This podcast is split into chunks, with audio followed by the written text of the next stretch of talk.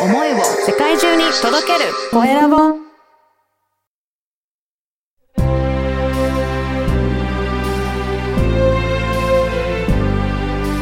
経営者の志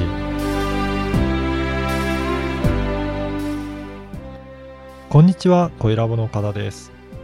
前回に引き続き、小山さんと荒川さんにお話を伺いました。優しい声からお二人の人柄が伝わってくる温かいお話でした。まずはインタビューをお聞きください。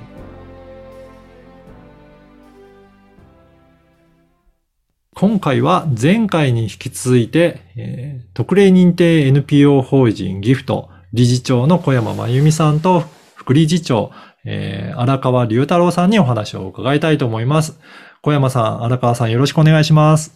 よろしくお願いします。はい。前回あの NPO 法人のこととかギフトさんのこともお伺いしたんですが、えー今回ですね、あのまずこの番組の趣旨である経営者の志という意味で、志についてお伺いしたいなと思うんですが、まあ小山さん、こうやってどうしてこういったギフトっていうことをやって、えーどういう思いでやってるのか、そのあたりもご紹介いただけるでしょうか？あはい。えっ、と、そうですね。私自身、この NPO 法人ギフトに、あの、関わりたいなっていうふうに思ったのは、やっぱりあの、その寄付、寄付の力の素晴らしさっていうんですか、なんかあの、まあ、一人一人、特にあの、募金箱による寄付の場合、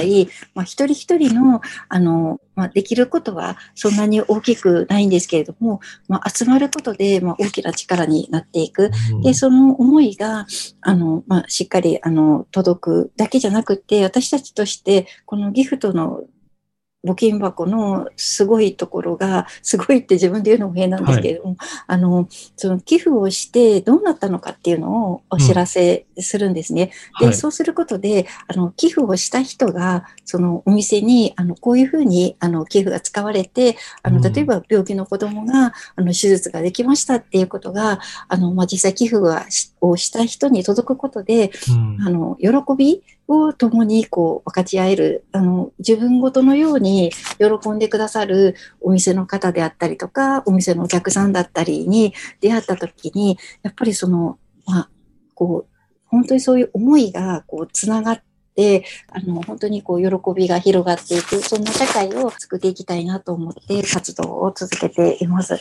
うんあのやっぱり寄付するときに、やっぱり寄付する側が思うのって、これってどういうふうに使われてるんだろうとか、なんかどういうふうになったんだろうっていうところが、なかなかちょっと分かりづらいとなると、寄付もどうしようかなって思うんですが、そのあたりの透明性とか、えーちゃんと使ってる報告とかがしっかりするっていうところが、すごく、あの、うん力を入れられてるっていうところがあるんですかね。そうそうですね。うんなんかあの、本当にそこの、あの、寄付をしてくださった人とのコミュニケーション、うんあの、その、寄付先と寄付をしてくださった人とのコミュニケーションをうんより円滑にすることで、あの、お互いの思いがこう通じ合う、そんな社会になったらいいなっていうところが、うん思いとしてはあります。うんその喜びを共感できるような場を作られてるっていうことですかね。そうですね。はい。ああ。あのーこれからですけど、このギフトさん、こんなことやっていきたいとか、将来的にこういうふうにしていきたいとか、なんかそういった思いの部分はありますかね？あそうですね。あの、やっぱり、あの、これから、まあ、あの、どうしても今、あの、コロナなどもあったりとか、はい。まあ、あの、こう将来に、こう、希望が持てない人たちが、なんかこう、多くなっているような気がしていて、で、だけど、その、なんていうのかな、こう、頑張って、あの、こう、頑張ってやるんじゃなくって、こう、お互いが、こう、うん。ほんの、こう、少しの余剰であったりとか、はい。それをこう分かち合えたりとか、なんかこうお互いがこう自然に助け合えるようなあの社会ができていくっていうところで、本当にあの、あ楽しいだけじゃなくって豊かな、豊かさと楽しさがこう共存し合えるような、そういうコミュニティが広がっていくことが、なんかあのすごく大事だと思っていて、まあそのためには NPO の力がすごく大事だと思っているので、まあ、いろんな NPO の方々と協力し合いながら、そういう社会を作っていけたらいいなって思っています。うん。はい。あの、荒川さんもこれまでいろいろ経験かなりあると思うんですが、なんか、こういった活動をしていて、こういったところが良かったとかって、なんかそういった事例とかありますかね？そうですね。あの、昨年末に、えっと、僕らが支援した団体さんで、えっと、まあ、初めて寄付のキャンペーンをやりきった団体さんが出てきたんですね。で、それは、えっと、その団体さんとも関わり始めて1年ぐらい、本当に会計の相談っていう基本的なところからやらせていただいて、えっと、まあ、そういった形で、あの、最終的に僕らが期待するような形で寄付キャンペーンをしてくれて、うん。えっと、その団体さんが言ってたことでとても印象的だったのは、まあ、寄付者とのコミュニケーションで、本当に自分たちが、あ託されてるんだなと。つまり信頼っていうものをちゃんといただきながら活動してるんだなっていう話をしていて、うん彼が言ってたのは、まあ、例えば北海道から、えっと、自分が昔、どうしようもないやつだったけど、まあ、こういうふうに大人になって、今仕事する中で少しお金が払えるから出すよっていうことだったりとか、まあ、あとはその学生さんで全然払えないんですけど、毎月500円なら払えるからって言って、この団体のために払ってくれると、まあ、そういったこう、聞くっていうのを通じて、人と人が心を通い合わせていくプロセスっていうのがやっぱあるんですよね。僕らとしては、まあ、本当にこう、あと5年の中で、えっと、全国に広げていきたいというふうに思ってまして、うん。エクラボというプログラムはオンラインのプログラムになってますので、全国の NPO さんと繋がっていく中で、僕らが関与した団体さんがキャンペーンをしっかり打って、全国で僕らが関わった団体さんのそういうこう、心が通うような寄付キャンペーンっていうのに、まあ皆さんに出会っていただけるような感じを作っていきたいと思ってるんですけど、それは結構危機感を持っていて、うん。えっと、2030年にこう SDGs でこう持続可能社会に行くって言ったときに、はい。僕たちはこのままだと厳しいっていうのが正直な見解です。はい。でそれは、えっと、もちろんいろんな理由があると思ってるんですけれども、まあ、中でも僕らとしてはやっぱ NPO っていうのが取り残された課題、置き去りにされた課題っていうところに取り組んでるというふうに思ってるんですが、うん。SDGs の理念である誰一人取り残さないっていうところを達成していくにあたって NPO の着眼点を無視して、そういった目標を達成するのは難しいんじゃないかと。うん。ただ一方で NPO 自身がそういったこう着眼点をしっかり企業だったり行政にシェアして、えっと、社会を変えていくところまでいけてるかというとなかなか難しい現状があるというふうに考えているので、僕たちこの5年間の間で自分たちとしてできる範囲で、当然その団体さんに成長していただいて、えっと、企業の方と対等にパートナーシップ組みながら社会を変えていけるような、本当に NPO 経営者を育てていく必要があるなというのが、自分たちの経営危機感として持ってますので、この5年間で本当に全国に僕らの輪が広げられたらいいなというふうに考えてますね。ん。なんかこういった NPO を増やしていきたい。なんか、あのーそういった思いとかはあるんですかね？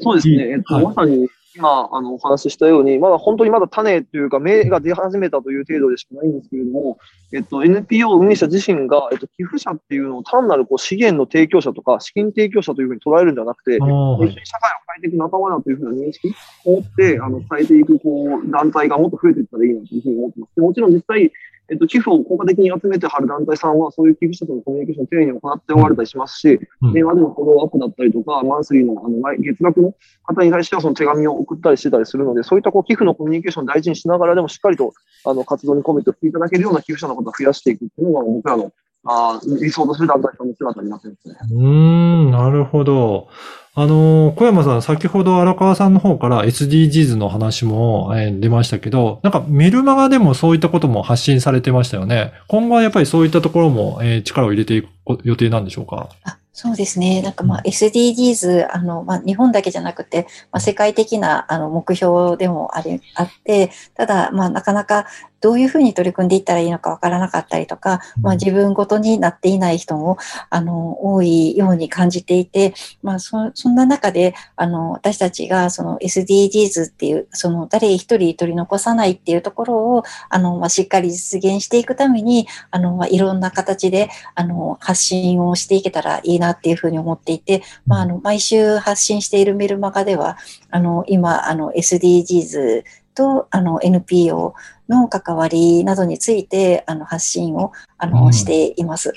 はい。で、ぜひ、まず興味、えー今日のお話を聞いて、なんかちょっと興味あるな、NPO 法人とか、まあそういったことをもうちょっと知りたいなという方は、このメルマガに登録いただくと、いろいろな情報が、あの、得られるでしょうかね。あ、そうですね。あの、うん。メルマガ、あの、ぜひ登録していただいて、あの、毎週読んでいただけると、うん。あの、まあ、SDGs であったりとか、あの、まあ、社会貢献、あの、企業が、あの、どうやって、あの、その CSR 活動に取り組んでいくのかとか、あの、一般の、あの、市民の人たちが、まあ、自分たちができる範囲で、その SDGs に取り組んでいくとか、なんかそういういろんなヒントになるようなことであったりとか、あとはなんかその社会課題、いろんな社会課題を解決している NPO さんを紹介しながら、まあ、うん SDGs について学んでいっていただけたらいいなっていうふうに思っています。のはいではい。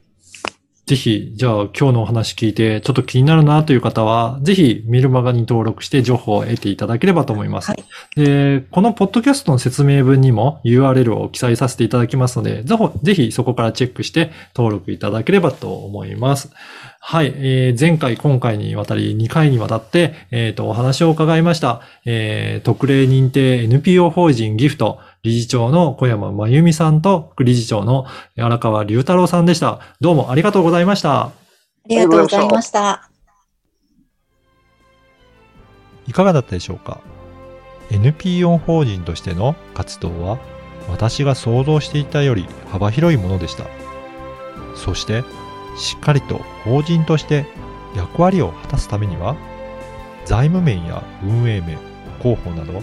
経営能力も必要なんだなと感じました。企業として個人として